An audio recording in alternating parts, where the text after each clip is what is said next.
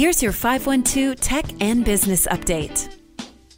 While Wall Street has been seeing record highs in the past several weeks with the S&P 500 setting 7 consecutive record highs last week, the streak came to an end this week.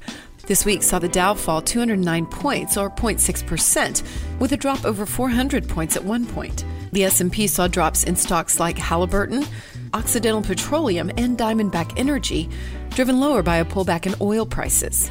The chaos in the oil market recently could hurt consumer spending with the surge above $70 a barrel. Tech stocks, however, were on the rise with Amazon being the best performer in the S&P and the tech-heavy Nasdaq Composite seeing a rise through the beginning of the week.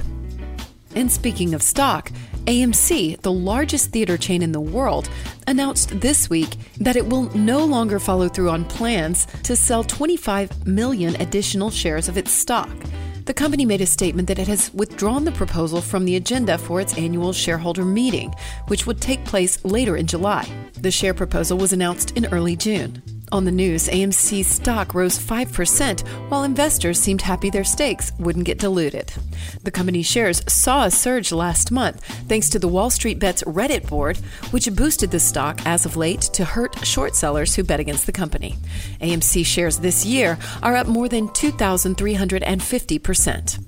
And Austin based health tech startup Babson Diagnostics, founded in 2017, is working to make blood testing easier, faster, and more convenient by collecting small fingertip samples one tenth the volume of traditional venipuncture and using proprietary technology to produce a full range of accurate diagnostic results. Babson announced a $31 million Series B round this week that will be used for regulatory approval, commercial launch, and a nationwide rollout at pharmacies and other retail locations.